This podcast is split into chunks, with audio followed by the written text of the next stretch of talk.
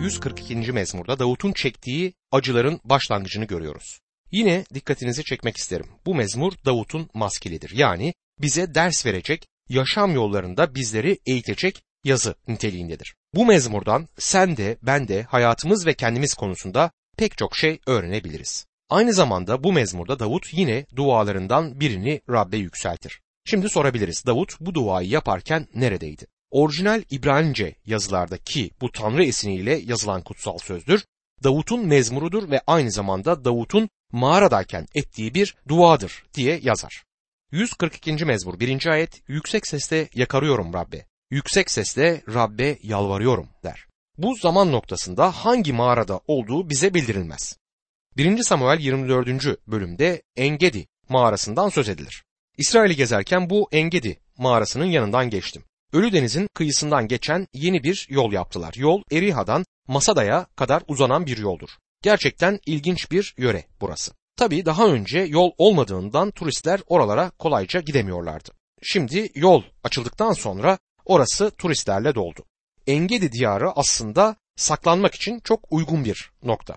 Bir de Adullam mağarası vardır. Davut Kral Saul'ün elinden kurtulmak için ilk kez İsrail'i terk ettiğinde bu mağarada saklandı. Bu mağaraların her ikisi de bilinen yerlerdir ve bugün de görülebilir, gezilebilir durumdadır. Ben sadece tahmin ediyorum ama bu mezmuru yazdığında Davut Adullam mağarasında bulunuyordu. Bu mağarada saklanırken 1. Samuel 22. bölüm 2. ayette sıkıntısı, borcu, hoşnutsuzluğu olan herkes Davut'un çevresinde toplandı. Davut sayısı 400'e varan bu adamlara önderlik yaptı diyor. Şimdi bu noktada nasıl dua ettiğine dikkat edelim. 142. mezmur 2. ayette önüne döküyorum yakınmalarımı. Önünde anlatıyorum sıkıntılarımı der. Yani Davut yüreğinde olan her şeyi, sıkıntılarını, kaygılarını fırtına gibi o taraftan bu tarafa savrulan duygularını hep Rabbin önüne getirip ortaya serdi. İşte sen ve ben de bu şekilde kardeşim dua etmeliyiz. Bazen olayların çevresinde dolaşarak dua ediyoruz.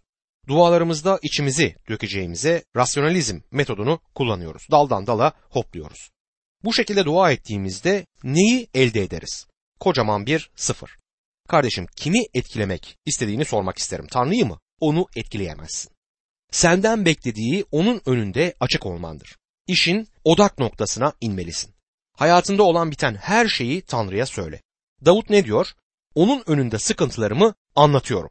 Dostum sen göksel babanla konuşuyor musun? Seni çelen, aklını başından alan insanlara söylemekten utandığın ihtiraslarını, kinini ve kıskançlığını hep Rabbin önüne getirebilirsin, ona söyleyebilirsin.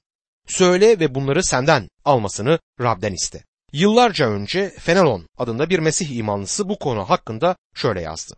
Yüreğinde olan her şeyi Tanrı'ya söyle. Yakın bir dostuna yüreğindeki yükleri, dertleri, zevkleri ve acıları döküyormuşsun gibi her şeyi ona anlat. Sorunlarını ona anlat ki seni teselli edebilsin. Sevincini, coşkunu ona söyle ki seni yatıştırsın. İçten seni yakan ihtiraslarını açığa vur ki onları arıtsın ve temizlesin. Sevmediğin kişileri, sevmediğin şeyleri ona söyle ki sana dayanma gücünü versin. Amansız bir fırtına gibi sana saldıran denenmelerini ona anlat ki seni onlardan korumak için kalkanın olsun. Yüreğinde açılan yaraları ona göster ki sana şifa versin. Gerçeği konuş. İyilik, kötülük konusunda belli bir görüşün olmadığını, hatta kötülükten bazen hoşlandığını, dengesiz bir iman hayatı sürdürdüğünü açıkça ona söyle. Açık konuş. Kendi zevkini, sevdiğin için başkalarına adaletsizce davrandığını kabul et. Kendini beğenmişliğinden dolayı samimiyetten uzak olduğunu ona söyle. Yüreğindeki gururun seni hem kendine hem de başkalarına olduğundan başka gösterdiğini kabul et. Böylece tüm zayıflıklarını, ihtiyaçlarını, sorunlarını onun önüne dökersen söylenmeyen hiçbir şey kalmaz.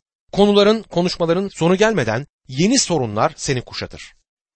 Yeni sorunlar, yeni ihtiyaçlar ortaya çıkacaktır. Birbirinden sır saklamayan dostların arasında sükunet diye bir şey olamaz. Her zaman konuşacak bir şey bulurlar. Söylemek istedikleri sözleri ölçüp tartmaya gerek duymazlar. Çünkü birbirlerinden gizleyecek bir şeyleri olmaz. Bu insanlar konuşacak konu aramazlar. Yüreğin taşmasından gelen doğal bir akım ile dertlerini, sıkıntılarını birbirleriyle paylaşırlar. Acaba bunu söylesem onu incitir miyim diye düşünmeye gerek duymadan akıllarına geleni söylerler. Tanrı ile bu kadar samimi ve içtenlikli bir paydaşlık aşamasına gelmiş olan adama ne mutlu. Değerli kardeşim Davut'un Tanrı ile öyle muhteşem bir ilişkisi vardı ki yüreğinde olan her şeyi ona söylerdi. Davut ne diyor? Önüne döküyorum yakınmalarımı, önünde anlatıyorum sıkıntılarımı. Davut genç bir delikanlıyken İsrail'in kralı olarak mesedildi. Bir gün o çılgın kral Saul'ün sarayında onun huzurundayken hiçbir sebep yokken Saul onu öldürmek için bir mızrak fırlattı. Amacı Davut'u o mızrakla duvara mıhlamaktı. Ama iyi nişan alamadı ve hedefi tutturamayınca Davut canını dişine takarak oradan kaçtı. Bir kuş gibi avlandığını yazarken şikayet etmekteydi. Sanki av zamanı geldi ve hiç bitmeyecekti. Ona böyle geliyordu ki bütün hayatı boyunca bu çılgın kraldan kaçması gerekecekti. İşte böyle çaresiz bir durumdayken bu genç adam yüreğindekilerini Rabbin önüne dökerek ona yalvarıyor. 142. mezmur 3. ayette bunalıma düştüğümde gideceğim yolu sen bilirsin.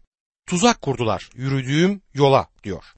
Davut'u tuzağa düşürmeye çalışırlar ama Davut yardım için Rab'be seslenir ve Rab ona yol gösterir. 142. mezmur 4. ayette sağıma bak da gör.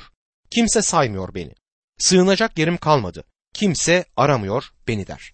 Kral Saul'ün sarayından ilk kaçtığı zaman Davut'un durumu işte böyleydi. Daha sonra görüyoruz ki 400 adam ona katıldı. Davut bu desteği kendisine verenin Tanrı olduğunu biliyordu. 142. mezmur 5. ayette sana haykırıyorum ya Rab sığınağım yaşadığımız bu dünyada nasibim sensin diyorum. Burada iki noktaya dikkat etmemiz gerekir. Bir mağaraya saklandığı ortadadır. Saklanmamış olsaydı Kral Saul kesinlikle onu öldürecekti. Saul kesinlikle onu öldürecekti. Ama şöyle söyleyebiliriz. Bu adam Rab'be güvenmiyor muydu? O zaman neden saklansın? Evet Rab'be güveniyordu ama Rab ona akıl verdi ve bu aklını da kullanmasını Davut bildi. Davut'un bir başka mezmuru 143. mezmurdur. Acil yardım için Davut 143. mezmurda yakarır. Bu yine Davut'un çok ünlü dualarından birisidir. Acil durumda Rab'den yardım diler. Davut'un karakter yapısında onu herhangi bir şekilde hareket etmekten engelleyecek çekingenlikleri yoktu. Rabbin önünde yüreğini açarken ağzını da açardı. Keşke biz de onun gibi böyle yürekten dua etmesini öğrensek. 143. mezmur 1. ayet Duamı işit ya Rab. Yalvarışıma kulak ver. Sadakatinle, doğruluğunla yanıtla beni der. Davut hemen Rabbin sadakatine sığınır. Onun doğruluğundan vaat edilen şeyleri bekler. Bu iki karakter özelliğine güvenerek ondan bir yanıt beklemektedir. Mesih imanları günah işledikleri zaman tam olarak bu şekilde Rabbe yaklaşmalılar.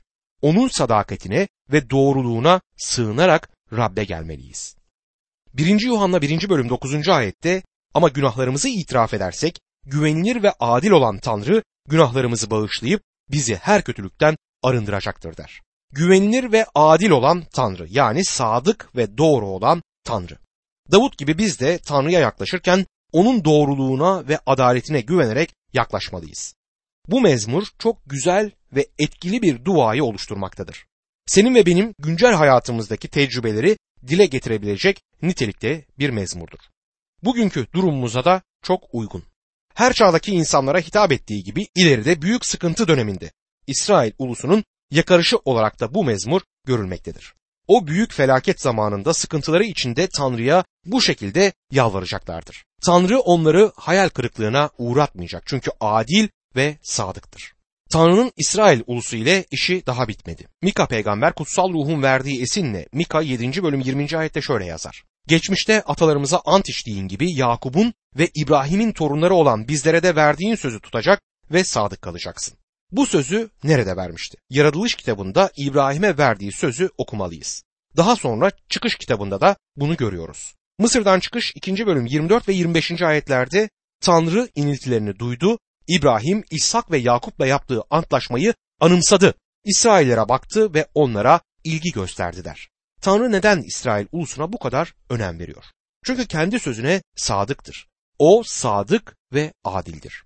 Romalılar mektubunda Elçi Paulus İsrail ulusunun bugünkü problemlerini açıklarken şöyle yazdı. Romalılar 10. bölüm 1 ila 3. ayetler arasında. Kardeşler, İsraillerin kurtulmasını yürekten özlüyor. Bunun için Tanrı'ya yalvarıyorum. Onlara ilişkin tanıklık ederim ki Tanrı için gayretlidirler. Ama bu bilinçli bir gayret değildir. Tanrı'nın öngördüğü doğruluğu anlamaları ve kendi doğruluklarını yerleştirmeye çalıştıkları için Tanrı'nın öngördüğü doğruluğa boyun eğmediler der. Yalnız İsrail ulusunun sorunu değildir bu. Uluslar da aynı sorunlar içerisinde yaşamakta olduğuna bugün tanığız. Tanrı'yı hoşnut etmek için bir şeyler yapmaya çalışırlar. Yani bir çeşit dindarlık satmaya girişirler. Değerli kardeşim bugün biz Tanrı için ne yapıyoruz? Bu soruyu kafamızdan çıkartmamalıyız. Tanrı bizim için ne yaptı? İnsan bedeninde dünyaya gelen Tanrı İsa Mesih bizim için çarmıhta ne yaptı? İşte bunu düşünmeliyiz. Senin, benim ve tüm dünyanın günah cezasını ödemek için biricik oğlunu çarmıh üzerinde Tanrı ölüme gönderdi. İşte bunu senin için yaptı, benim için yaptı. Tanrı'yı hoşnut etmek mi istiyorsun? O zaman bu dindarlık sevdasından vazgeç. Bu iyilik işleriyle kendine dindarlık süsü vermekten vazgeç. Sadece onun çarmıh üzerinde yaptığı işi kabul et. Romalılar 10. bölüm 4. ayette oysa her iman edenin aklanması için Mesih kutsal yasanın sonudur der. 143. mezmur 6. ayette ellerimi sana açıyorum. Canım kurak toprak gibi sana susamış der. Çöl gibi bir yerde kurak toprak üzerine yağmur yağışını bilmiyorum hiç seyrettiniz mi? Ben seyrettim. Yağmur suları her ne kadar sağanak gibi yağsa da o kupkuru toprak suyu içer ve bana mısın demez. Davut'un yüreği Rabbe o kadar susadı ki tam bu şekilde onun varlığına, onun varlığını benliğine almak için can attı. Şimdi Davut'un yakarışını dinleyelim. 143. mezmur 7. ayet. Çabuk yanıtla beni ya Rab, tükeniyorum. Çevirme benden yüzünü, yoksa ölüm çukuruna inen ölülere dönerim. Rab Davut'un tek çaresidir. Senden başka bana yardım edecek kimsem yok der. 143. mezmur 8 ila 10. ayetler arasında sabahları duyur bana sevgini. Çünkü sana güveniyorum. Bana gideceğim yolu bildir. Çünkü duam sanadır. Düşmanlarımdan kurtar beni ya Rab. Sana sığınıyorum. Bana istemini yapmayı öğret. Çünkü Tanrımsın benim. Senin iyi ruhun düz yolda bana öncülük etsin. Böyle bir güvene sahip misin? Sana güveniyorum. Sana sığınıyorum. Ruhum düz yolda bana öncülük etsin. Bu sözler tam bir güvenle yaşayan birisinin dudaklarından çıkan sözlerdir. Tanrı'ya sırf güvenmenin yetersiz olduğunu da bildiği için bana istemini yapmayı öğret diye yalvarır. Güven ve itaat her zaman sevgili kardeşim el ele gider. El ele gider ve gitmelidir. 144. mezmur Davut tarafından yazılmış bir mezmurdur. Tanrı olduğu için Tanrı'ya yükseltilen övgü ve dua mezmurudur. 144. mezmurun içeriği 18. mezmurun içeriğine benzer. 18. mezmur 1 ve 2. ayetlerde şöyle yazıyordu. Seni seviyorum, gücüm sensin ya Rab. Rab benim kayam, sığınağım, kurtarıcımdır. Tanrım, kayam, sığınacak yerimdir. Kalkanım, güçlü kurtarıcım, korunağımdır. Daha sonra aynı mezmurda Davut 6. ayette şöyle yazar. Sıkıntı içinde Rab'be yakardım. Yardıma çağırdım Tanrım'ı. Tapınağından sesimi duydu. Haykırışım kulaklarına ulaştı. Bu mezmurun yazılışı Davut, Kral Saul'ün elinden kurtulduğu bir zaman ile ve onun bu tecrübesiyle bağlantılıdır. Yine diğer mezmurların bazılarında olduğu gibi bu mezmurda da peygamberlik sözleri bulunur. Ve mezmur ileriye o büyük sıkıntı dönemine bakar, o dönemde İsrail ulusundan kalan imanların nasıl acı çekeceklerinden ama sonra nasıl kurtulacaklarından söz eder. Aynı zamanda kendi durumumuza bakmamıza da yardımcı olan bir mezmurdur. Çünkü mezmur bizim durumumuza da hitap eder. Geçmiş zamandaki imanların durumunu dile getirir. Zamansız bir mezmurdur bu. Şöyle yazar. 144. mezmur 1. ayet. Ellerime vuruşmayı, parmaklarıma savaşmayı öğreten kayam Rabbe övgüler olsun. Davut burada ne demek ister? Bazıları bu ayeti görünce hemen ayağa kalkıp der ki, gördünüz mü eski antlaşmanın tanrısı savaş tanrısıdır. Değerli kardeşim sen de Davut'un günlerinde yaşamış olsaydın savaşmanın zorunlu olduğunu anlardın. Kendini savunmasını bilmeyen birisi uzun zaman o dönemde ayakta kalamazdı. İsa Mesih insan yüreğine esenliği ve barışı getirmeye geldi. Bununla birlikte insanlar arasında barışı kurmak ister. Tanrı ile barışan birisi insan kardeşiyle de barışmış olur. Aynı zamanda İsa Mesih şöyle der. Luka 11. bölüm 21. ayette. Tepeden tırnağa silahlanmış güçlü bir adam kendi evini koruduğu sürece malları güvenlik içinde olur. Düşmanlıklar ortadan kalkar ancak bu demek değil ki kendini asla savunmayacaksın. Ulusların yasalarında bile bir kişinin kendisini ve ailesini savunma hakkı bulunur. Rabbimiz esenlik başkanıdır ve onun izleyicileri de esenliği korumakla hükümlüdür. Ancak o tekrar gelip de bin yıllık egemenliğini kuruncaya dek yeryüzünde kalıcı barış olmayacaktır. Bu gerçeğin kanıtlarını bugün bile dünya olaylarında görmekteyiz.